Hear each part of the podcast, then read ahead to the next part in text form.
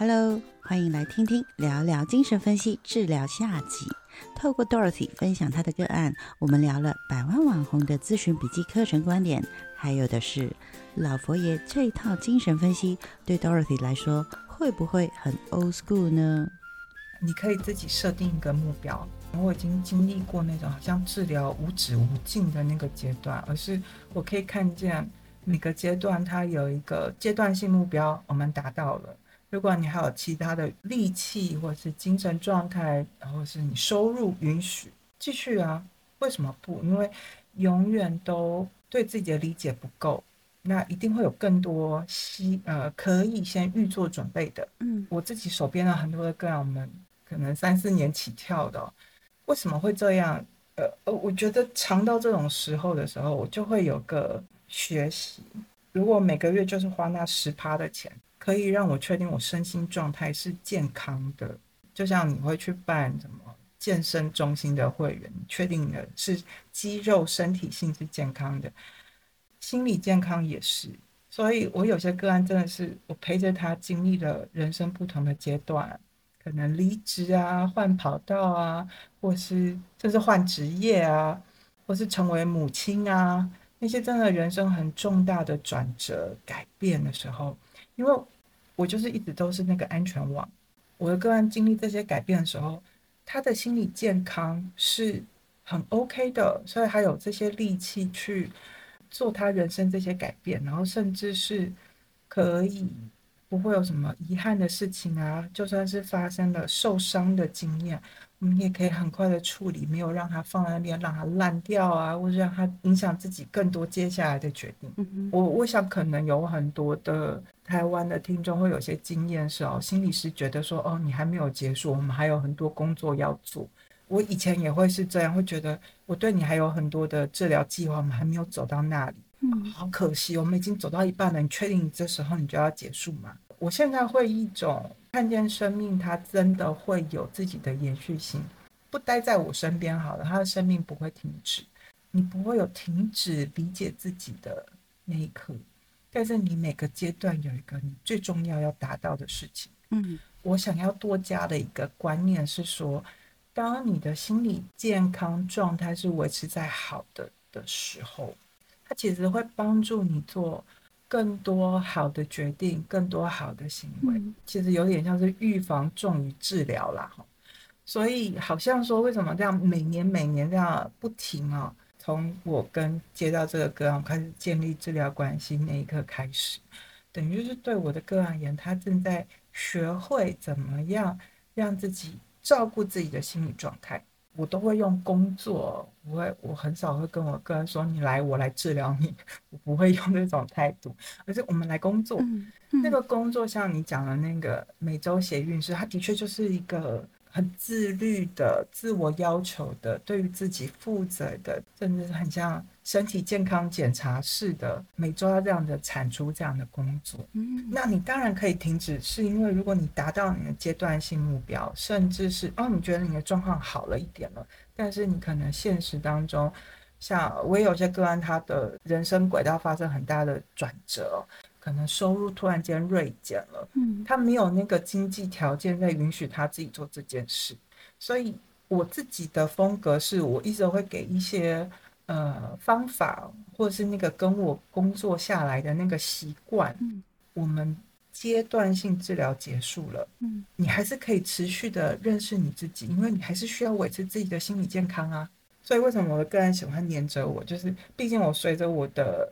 年资嘛，我的。每个小时的费用是会只会往上涨的，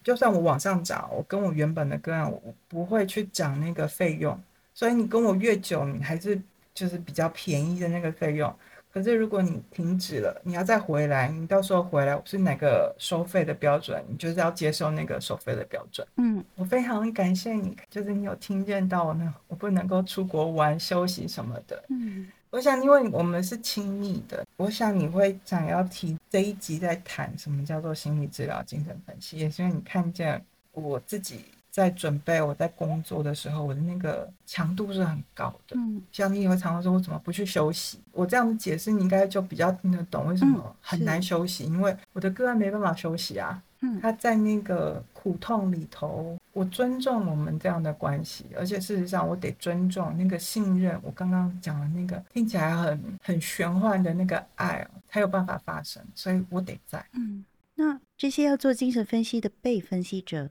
通常是他们自己有意识的去找你说：“Hey Dorothy, I need to undergo psychoanalysis to understand myself。”我需要做精神分析去了解我自己吗？还是说他们会跟你说：“Can you help me with psychoanalysis？” 你帮我做精神分析可不可以啊？我实在很不能理解那个开始的点是怎么样要确定做这件事情呢？其实不会有人这么直接跟我跟我说，Do I need to？比较我可能常听到的问题就是，哎，你觉得我需要一个吗？嗯其实反而是说，Do I need a shrink？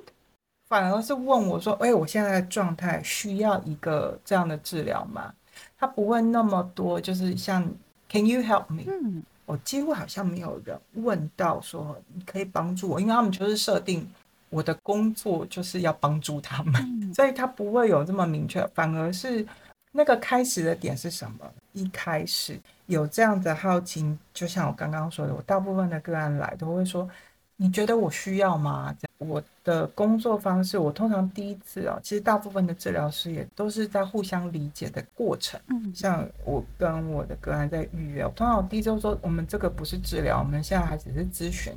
我们在认识。等到第一次我听到你的状况，然后你也信任我，你觉得你可以跟我工作，跟你磁场是对的，嗯我才会说好。你确定要跟我确认这样子的工作关系吗？哦那才会有一个开始的点，我会很明确的说。不会是那种好像你来了，我们治疗关系就开始没有。嗯我的个案可以感受到爱、安全网铺设、架力完成了，那个治疗的关系才真的开始。嗯像前几集也会说，我会丢给你一些心理的问卷啊、自我检测的一些量表啊，但是都是工具。那些工具是让我作为一个治疗者，我怎么样帮助我的个案，或是理解我的个案。我知道那个费用真的很贵，所以我常常就是给个案，就 OK，可能在我们工作前，你先做完，然后你给我你的回答，这样如果那个测验要比较久，但是有些测验是真的，我需要一对一，我需要看你的反应的。嗯做完测验了之后，我可能都还会再花个两三次的治疗的时间哦，去跟他解释为什么会选择这样子的量表，而这个量表告诉我什么。然后你作为填答这个量表的人，你怎么了？我可以透过这份量表协助你理解什么。嗯你说那个开始的点，很像是我们在谈一个，你要不要接一个新的 case？那个合作关系有没有确认？我这边可以给大家一个提供点，就是如果你觉得你的治疗师啊，你的心理治疗师好像抓不太到你哦，其实没关系，你可以去尝试其他的人。好像有一个前辈有说，就是那是他的旅程，我可能只是他的驿站，他真正适合他的，他还在寻找他的过程路上，我只是那个曾经接过他陪他走一段的人，他会去找到他下一段适合他的治疗师。嗯我真的觉得治疗发生作用哦，那个真的可能是开始工作治疗关系可能。三到五个月吧，我甚至还有个案两年之后才明白什么叫做治疗。我说，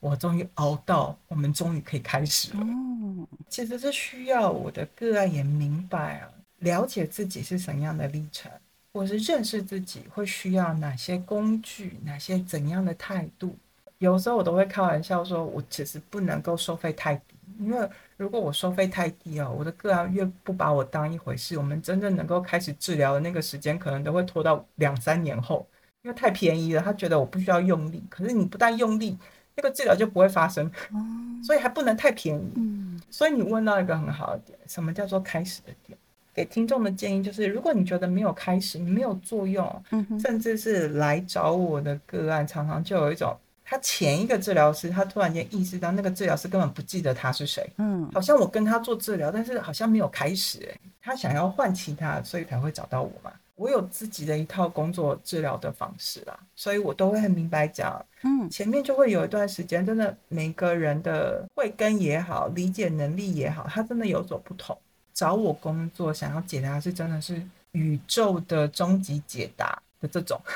有时候我都会调侃一下自己，说我的工作量真的很大，因为我这什么都要涉略。因为有些个案他来，他来跟我聊的是希腊古哲学的东西，人生哲学，人为什么之所以为人？嗯哦，那真的是可以问一辈子的事。但是我也要准备好，如果我没有办法跟他对到话，那个治疗关系是没有开始的点的。但是也有那种就是来，我就是跟我男朋友分手了，现在就是怎么了？有一个很明确的要解决的事情。当我能够接住他的问题，嗯然后他有感受到有一个方向，他的情绪被接受了，他稳定下来了，他能够开始了。对他而言，那个也也就是他所谓的开始的点。嗯，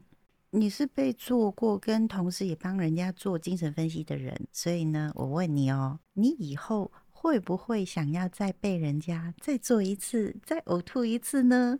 会啊，会啊。我是我刚刚哦就说过啦，我的问题是我找不到一个接得住我的治疗师，哦，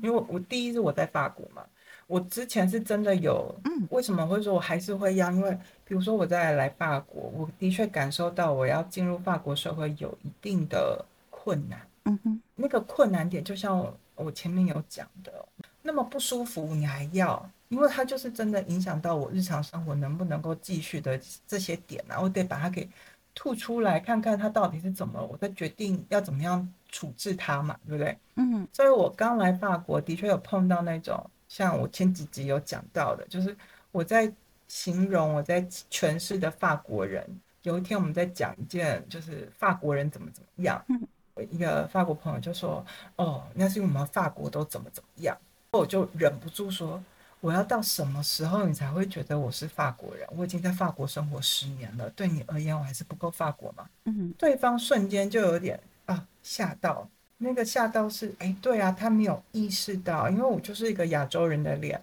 他没有意识到他会用这样的态度对待我，可是我的感受会不同。我曾经在理解这个日常生活会让我不舒服的经验哦，我真的去找了一个哥斯达治疗，也就是一个相对比较简易、好操作、不会无止无尽的精神分析的简化版。嗯我跟他工作了一年半，过程当中都会有也做笔记啊什么的。和他工作最后的结果，我自己可以知道差不多结束的时候，是因为我跟他工作了一年半，我还很有诚意跟他工作了一年半。他的父母亲是从奥地利流亡到法国的犹太家庭，他自己就是一个金发碧眼的白人。嗯我会找到他也是那种文化认同的问题，所以我找他，我想要理解那种为什么我进入不了这个社会，我感觉不到这社会接纳我。嗯结果最后，我觉得在那个阶段非常受用的结论，所以我觉得 OK 可以结束了，是因为这个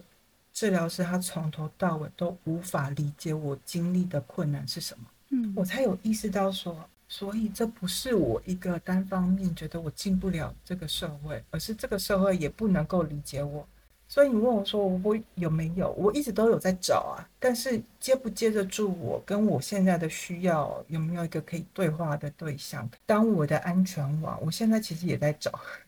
但是就是找不找得到，因为这是比较是嗯人生不同的阶段会碰到的问题啊，永远会有新的处境、新的挑战。那我需要确认我的精神状态、心理健康是好的的时候，精神分析师、心理治疗师，他是一个可以提供这样服务的专业人员。但是我还是有其他的啊，比如说还有跟你啊，我们这样子朋友之间的支持，我的那个支持网是够稳定的。嗯所以，如果我真的觉得我到了一个我需要很专注在理解我怎么了，我当然会想要再找一个治疗师，然后再经历一次那个呕吐，因为我想大家应该都有这种经验吧？你想要吐，就是因为你有不舒服，有时候你吐完之后会比较舒服，不是吗？嗯哼哼，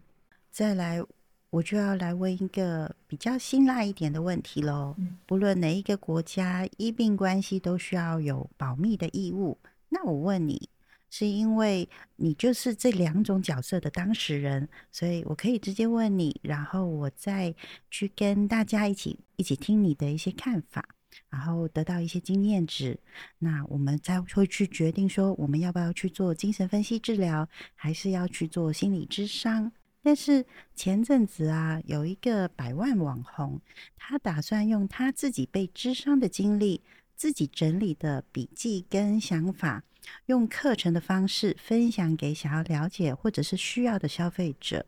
嗯，这一集 podcast 的主题，我自己也会思考。我跟百万网红的差别，除了我没有百万的 followers，那也没有把这些内容成为了一个销售行为，是不是因为他当时把这种事转成一个课程的概念，才会让当时很多心理的从业专业的人员感到很生气，因为会觉得很危险。嗯，我过去我一直都没有好好问过你，你对百万网红把他的被智商的经历跟笔记作为课程贩售，你究竟有什么样的观点呢？像我刚刚跟你讲的，就是我先回应那个课程哦。嗯，我其实当初听到的时候，还需要花一点时间跟研究，为什么台湾反弹会这么大。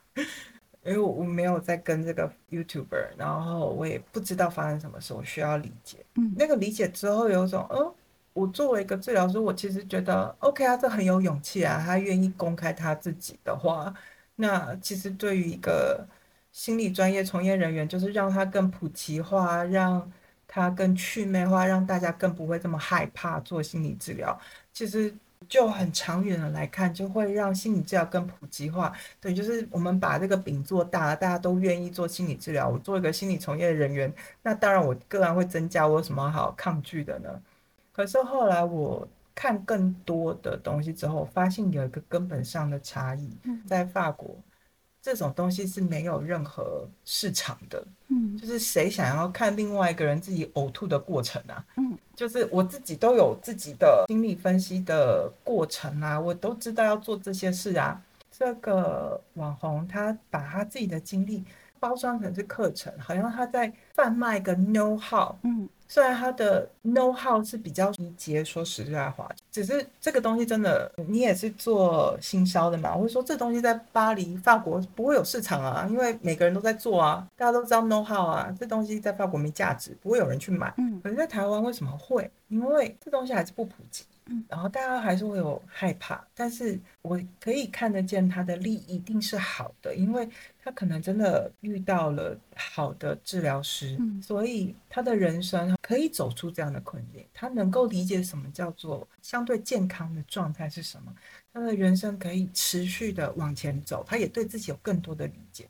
他认为这个经验是好的，他想要跟大家分享。台湾的心理治疗相对还是被绑在医疗里头，像法国不是啊？法国就有区分，它有基本上有四大类哦，它是一个很普遍性的东西，大家都知道那个 know how 怎么样去照顾自己的心理健康。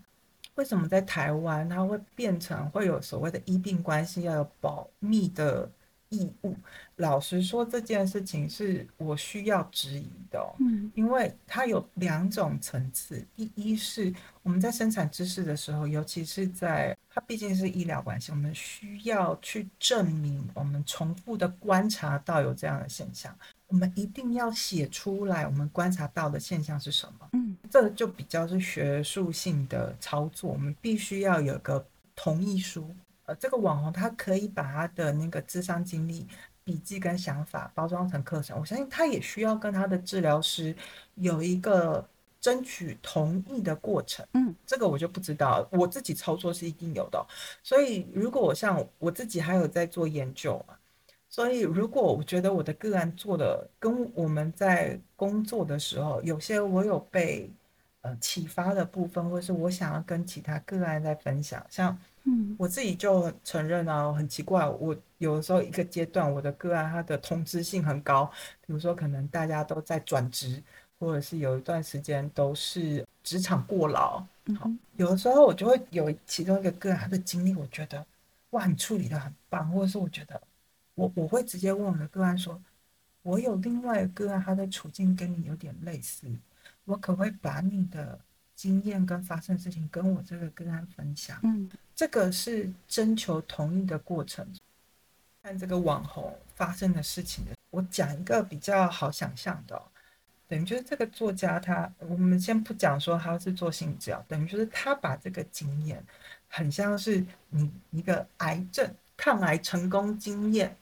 你可以写成书，你可以跟大家分享。可是如果你把它包装成课程 know how，在医疗伦理上就会有什么哦，你得了癌症哈，你就跟我这样做，会有这样子危险，会愤怒，会危险在于他把它包装成很像是一个癌症抗癌成功的例子，然后大家可以跟着这样做。嗯，我想可能有一些。害怕跟恐惧在这里，医生朋友就会大家都知道，最讨厌的就是病患自己在网络上 Google 搜寻他自己的症状啊，他对自己都做了一些诊断了，然后来找医生，就是你开这个东西给我这样。那你还要我这医生干嘛呢？你毕竟没有受过一个完整的呃生理机制啊的的过程哦，所以你并不了解有哪些有其他什么特殊案例，甚至我连抽血都还没有抽过，嗯，我怎么样确定知道说你的症状真的是这个引起呢？有可能有其他的原因啊。我没有办法，就是让你自己诊断。嗯，可能真的在台湾从业的人碰到的问题，比较像是我刚刚讲的，大家都自己念的书，感觉自己都比专家还要专业的时候，嗯，可能这些真的专业人员，第一是他们的权威会感觉被挑战，然后第二是可能有很多危险，比如说他把这样子的 know how 整理出来，其实不要说他啦。我们在这 podcast，我们介绍多少书，那都是自己可以对自己做精神分析、心理治疗，然后认识这些科普的书，它其实都是帮助你理解你自己的。我也得很实际上会说，我也碰过这样个案来，我觉得我是人格违常，然后你要给我准备怎样的治疗计划，嗯，根本还没有认识你，然后你为什么会觉得你是人格违常呢？或者是你觉得你就是高明的人？那毕竟都还是需要一个有个客观的人做一些评估，或是像我刚刚说，连我在操作那些评鉴啊、量表的时候，那个过程是很细腻的，是有很多后面的背景知识在的。相对我也是客观的角色去来评估你。那毕竟我看过的人比较多嘛，所以我可会有一些经验。大家感觉到。专业人员觉得危险，是因为他很害怕这样子的 know how 放出去之后，大家有些人会自我诊断，然后就自我治疗。那那个自我治疗有的时候是会有危险性的，嗯。但他如果把它包装成 know how，就变得好像大家期待我去买了这个课程，等于就是我好像也就被心理治疗了。这个网红他他其实我看他那时候的文宣跟产品介绍，他并没有在讲说。你就会得到心理治疗，但是你没办法控制的是消费者去买的时候会不会有这样的假设，所以我想那个危险是在这里。嗯，然后但是有另外一点，我也想要趁这个机会讲哦。所谓的保密协议，并不是要一个人闭嘴的无限上纲的条款。嗯，因为事实上我们有其他的操作的方式，就像连弗洛伊德他当初能够跟大家证明说他的观点是有用的，他必须要写 case study 啊，他要写他的个案啊。嗯，所以他不是一个然后金科玉律，绝对不能够说没有。如果是这样的话，那。台湾的社会还是处在一种戒严的状态。嗯，这句话你绝对不能讲，你给我闭嘴。我后来看到在台湾烧烧到最后，我觉得有点可惜的是，有一种你拿这一条去要一个人闭嘴，就算是他是在分享他自己的个人经验哦，也就是我们退到一个言论自由的层次在谈的时候，嗯，他想要说他的经历哦，他有他的言论自由。他有他需要承担的风险，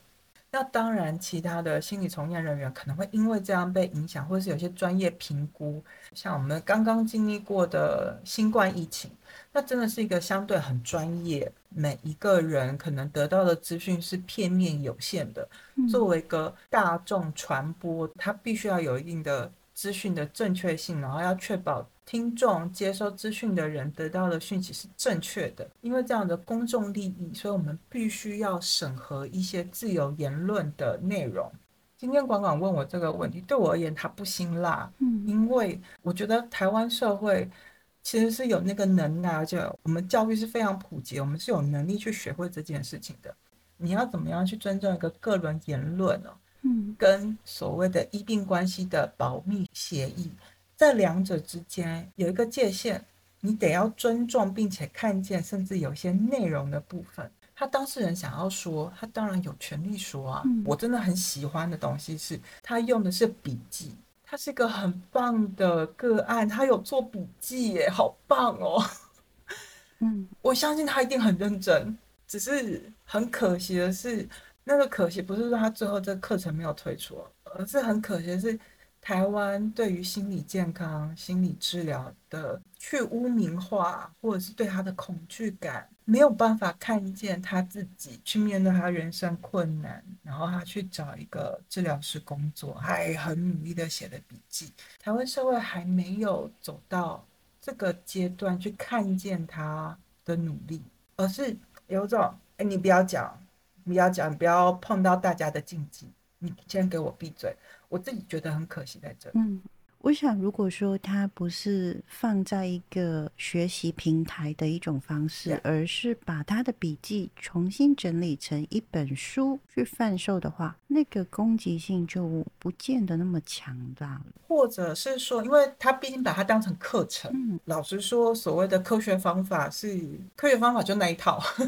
然后所以。我相信他的科学方法能力一定是很好的，所以他用的是笔记的方式。嗯，只是说他把它包装成好像学习平台。如果他把它写写成是他自己个人的心路历程，相对个人标签比较大，但是他没有那么的专业，或者是去讲求贩售那个知识 know how，而是他以他个人的经验的话，我觉得何尝不是一个很好的台湾心理学？在地化的一个过程，就是大家都理解这个是什么，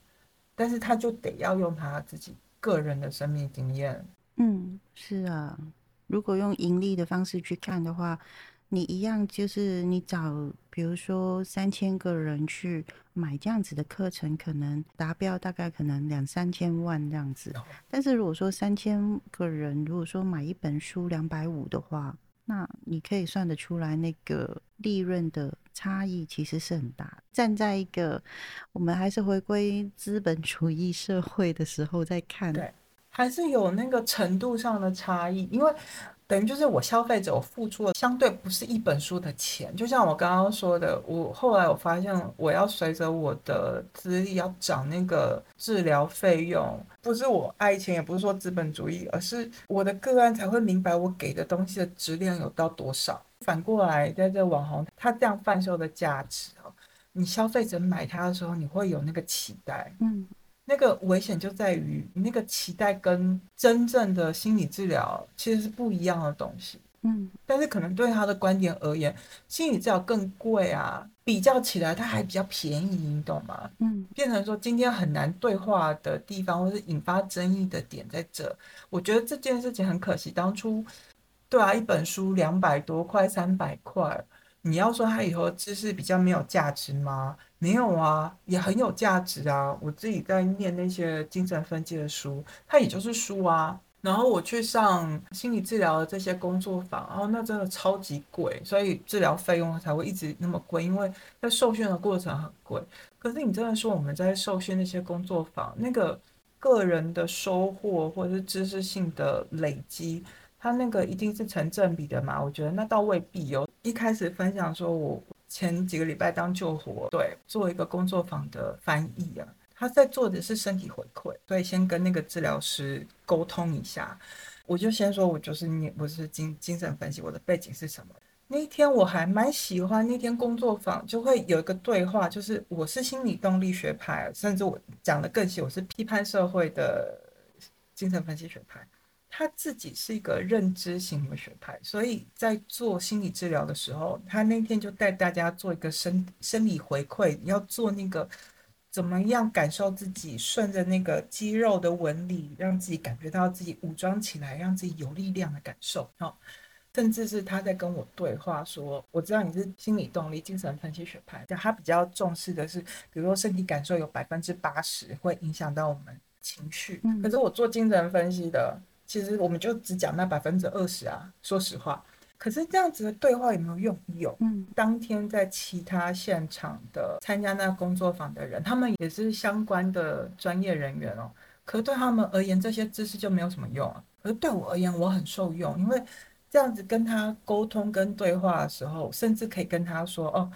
我也在学这些身体回馈的东西，我有意识到这些知识啊，是我自己的私人教练，我在学芭蕾，我跟我身体做工作的过程啊，那个动作是一模一样的。所以那天跟那个治疗师在聊天的时候。”他也蛮意外说：“哦，这是从芭蕾来的。”我说：“对啊，芭蕾真的是一个很精密跟自己身身体工作的一套技术。”精神分析啊，是老佛爷弗洛伊德建立出来的分析疗法。以你的观点，我听完你的分享，我有感受到你是很喜欢这个治疗方式的。但是这个方式用在现今社会当中的时候，一方面精神分析听起来很需要非常长的时间。另外一方面是现在的人要求的东西就是快快快快快，那你会不会觉得会有一点 old school，或者是有一点蛮难用的？嗯，难用是难用啊，像我都会很明白的说，精神分析这一套不是我不用，而是真的能够符合能够使用精神分析这样子治疗的个案啊，条件啊是很难达到的。第一，比如说你对语言的使用能力要够好，嗯，你自己使用语言能力，或者是你本身就不是一个喜欢用语言表达的人。像我刚刚有分享那个，我做舞蹈治疗，或者是像还有很多艺术治疗啊，像我们前几集在讲的那个小王子，还是在文字嘛，你可能比较会说故事的人，可是有些人未必是说啊，他可能是做啊。我也有个案，就是跟我工作之后，他他把他那个情绪感受是画画画出来的。这样，精神分析它是一个主要工作对象是语言这样的治疗，它一定有期限制。比如说，你真的对于一个儿童，比如说我做舞蹈治疗，真的就是他这一套当初在美国发展出来，就是因为有很多早期就碰到创伤的儿童。他们可能真的是学龄前才三四岁，可能就碰到性侵啊，或是真的很很不好的事情，那整个人封闭起来了。那对于一个连语言都不会使用的人，你用精神分析，他真的很棒。但是有什么用呢？他不会用，他还连说话都还不会说啊。所以是我们治疗师要用不同的工具去接近他，去帮助他。然后回到你刚刚说的那个老佛爷。我们最后都要回去念精神分析，还是要回到念老佛爷弗洛伊德？但是我也得说，他也是跟着时代演进的。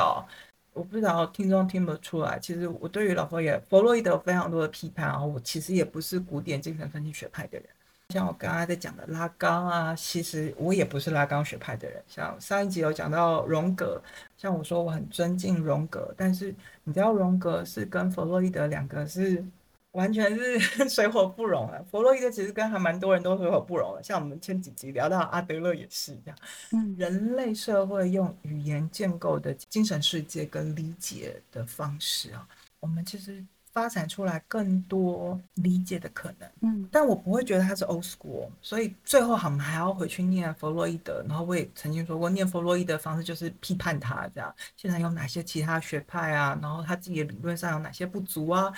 像我其实会偷去念，我以前念拉缸，我也觉得拉缸也是个嘴炮男了。说实话，我反而现在像我刚刚在讲的拉缸在访谈的时候，在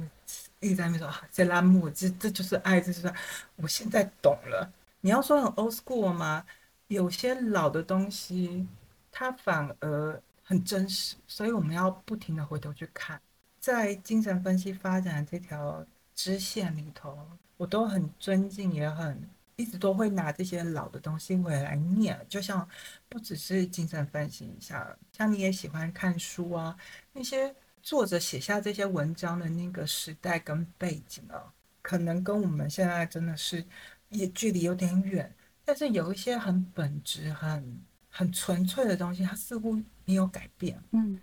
一定是我们有一些能力可以筛选出来你想要用的，有时候反而经过时间的淬炼哦，就像钻石一样，它有些真的是真的，那个质地真的很难改变。嗯，那个难用也在于人真的很复杂。嗯，我自己曾经的那个学派，为什么要曾经？因为那个学派已经被他自己的儿子给杀掉了。嗯，是一个英国的精神分析师啊。我自己就会觉得，什么叫做心理健康？那个心理健康对应的不应该是精神科的临床精神疾病，它那个参照的坐标反而是心理健康，其实对照的是社会处境。嗯，我很乐意，但虽然很难谈，但是这是一件很珍贵的事。就算很难、很不舒服，你还是想要理解自己，那都是一个我们在追求知识、在追求生命热爱的东西的一个希望跟坚持，这都是很美好的事。嗯可以用一个曾经在呃英国伦敦大概六七零年代的一个社会心理学实验哦，叫做金斯里会所。简单来讲，就是一派有一派的精神分析学派。为什么这么有争议呢？因为他他那时候真的提出了一个，其实是所有做心理健康的人永远回避不了的问题，就是当我们现在把这些心理状态给疾病化了之后，我们真的能够帮助一个人去追求一个有价值或是更幸福、更开心的人生吗？嗯。而这个实验呢，呃，分析师得到了一个贵族的支持，嗯。他给了他这个会所，让他做一个心理治疗的实验，就是他去找被所有的医生、精神分析师，不管是任何学派的人都诊断他没有救了，他就是要没有办法回归社会，没有办法正常生活的那些，可能是那时候还会用的是歇斯底里症的患者啊，或是解离的患者啊，这样这十二个病患送到精神理会所，但是他们给的治疗方式是，就是把他当做人。什么叫当做人呢？就是每一个病患配一个护士。如果今天这个病患呢，他想要做面包啊，护士就帮他去张罗面粉，在旁边陪他做面包，给他烤箱，然后把他那面包做出来。嗯简单来讲，就是把他当做一个正常人对待，满足他的基本需求。他想要说就让他说，我们就认真聆听，相信他所说的那个世界，我们也不去挑战他，我们就去理解他、接受他，他可以存在在那个空间。嗯简单来讲，就很像一个疯人院，但是那个疯人院，我们所有人都把对方当做是个人。结果这十二个病患呢，三年之后全部都顺利出院。嗯所谓顺利出院，就是都恢复正常的，他们都恢复神智，他们都有办法进入到社会，继续他们的人生。嗯但是这个实验为什么那么的对我影响这么大，也是因为后来这十二个病患，他们三年之后又全部又再回来。嗯所以，真的让一个人心里产生这些不舒服的感受，到底是一个人他自己个人的身心状态啊，那些创伤啊，或是嗯曾经有人问我说，经呃心理学跟社会学有什么差别？因为我常常都会在讲社会的观点啊，像我们也是同什么女性主义啊，聊社会潜规则啊，为什么要去聊这些东西？因为心理学基本上我们是在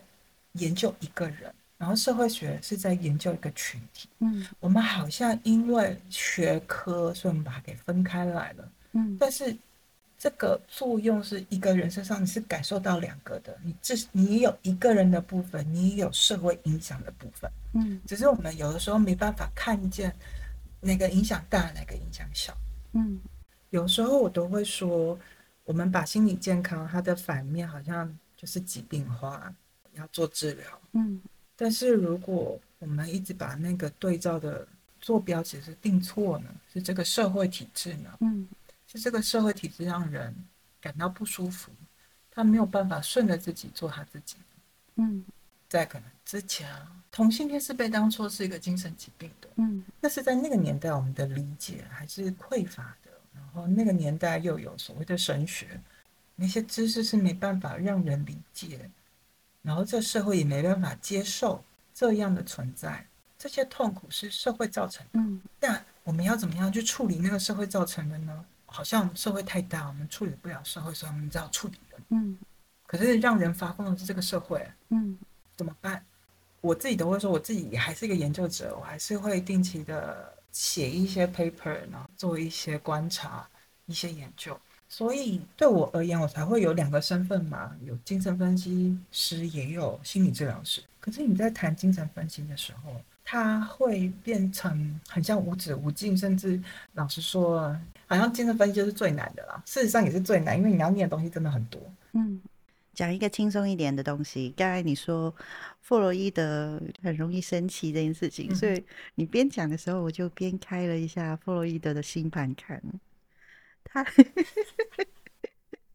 他的金星在母羊座哦，然后那个金星母羊座，而且而且他掉进去第六宫。第六宫是什么？其实第六宫是掌管了一些健康啊、工作杂物啊这些事情。嗯，然后我就想到说，嗯，弗洛伊德脾气很大这件事情，有时候就是在个性上面啊，真的是还蛮母羊座，就是还蛮冲的。突然间脾气来的时候，他就可能需要发泄一下。他是默默那边抽血血浆不讲话那种，那真的是权威的极致。而且我跟你说，他的水星就是掌管他的一些沟通表达这件事情啊，是在金牛座哦。上次聊到那个荣格受到弗洛伊德的启发，他真的跑去找他。嗯，他们当初第一次见面就聊了八个小时，所以他们后来吵成这样，也是因为你知道，就是要有多相爱才有办法有多恨，这样对，真的是相爱相杀。可是他们会相爱相杀，有一个很根本性的差异，因为荣格是一个没什么权威感的人，嗯可是弗洛伊德真的很有权威感。嗯人要有权威，老实说也不好，也没有那么容易。就是他得要对自己也有这么高的要求，因为一定会有人去挑战他的权威。嗯然后，所以他要让自己更精进他的学说、他的想法，也因为这样，所以他的确开创了一个很吸引人的、真的很深刻的想法。嗯但是像荣格那种，他真的是没有什么权威感的人。嗯他有好多的个案，最后都成为世界有名的精神分析师。能够让这么权威感的人对他爱不释手，这样聊了八个小时，我、那个啊天哪，那种强度可以聊八个小时，我一定会肚子饿吧？我需要吃很多的炸鸡才有办法回复。好，OK。之前呢、我一直都不是很了解老佛爷为什么建构了这么复杂又听起来跟个案保持一种距离感的精神分析治疗。但是今天听你讲了那么多，哦，原来就是精神分析的目的跟过程大概是这样子的。我自己的学派啦，一定我相信那个一定还有其他有不同的想法。今天就是用我自己的历程我在说的。嗯 OK，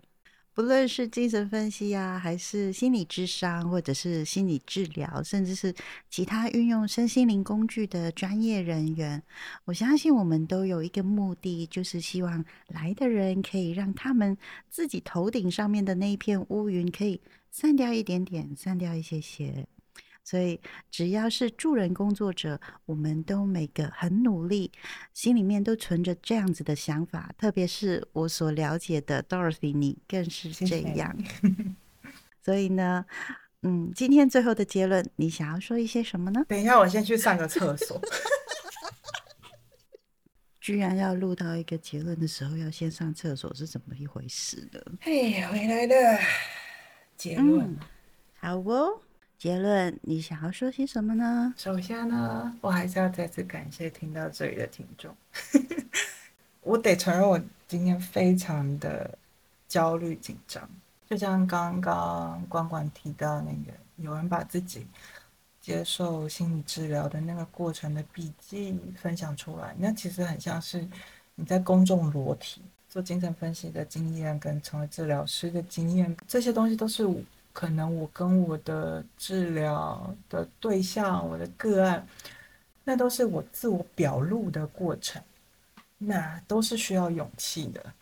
所以我可以想象到，我可以理解管管为什么想要做这一集，也就是鼓励更多的人、更多的听众哦，嗯对于自己的感受、心理健康，你想要理解也好，你想要改进也好，我相信人生有更多美好的事情可以去追求。嗯但好像要去往美好的方向去追求，或是啊，要告别过去不好的经验啊，或是做一些改变啊，那都是需要勇气的。嗯对我而言，这真的是一个挑战。我要跟大家这么的赤裸，但是同时我也展现出来，如果做了一次精神分析或者是心理治疗，其实那个过程最需要就是对自己诚实的勇气。嗯如果说我真的要做一个结论啊，嗯面对那浩瀚无穷的知识啊，永远没有办法说我是绝对的专家，嗯我没有办法对于所谓的心理治疗、精神分析有一个很然后绝对真理，像四十二那样真理的答案。嗯但是我至少想要呈现出来的是，是我有很诚实的勇气来跟大家分享我自己的经验，然后我自己的看法跟我自己的做法。那我希望可以鼓励到、呃、听众也好，或者是我希望让台湾的心理健康的呃工作环境啊，能够除魅化。嗯那这件事情不是一个禁忌，大家都可以去谈。嗯因为我真的感受到，当一个人心理健康相对是稳定的状态，嗯一个人的生活真的会会改变很多。我最近结束了几个个案，终于有有空间可以接新的个案了。我结束了几个个案是，我们工作真的是超过三四年的时间，嗯然后我很感动。我跟他说：“谢谢你让我参与这段人生。”嗯一个人当他的精神状态、心理健康是有支持的，然后你有花心力去打理他的时候，嗯一个人可以做出怎样的改变，嗯可以达到他想要达到的事情，我真的很以他们为荣，然后也非常感动，这都是他们的努力。我就是在旁边那个提灯笼的人，或是那个记录者、那个陪伴者。所以现在听众的你们有感到对自己疑惑，或者是感觉到脆弱、痛苦、不舒服，呃，我希望今天我这样子跟大家分享我个人的经验，可以给大家这些勇气，去告诉大家有这样的资源。如果你的勇气需要有人在旁边帮你鼓励、打气了，像这样的 podcast 不够，或是看那些书不够，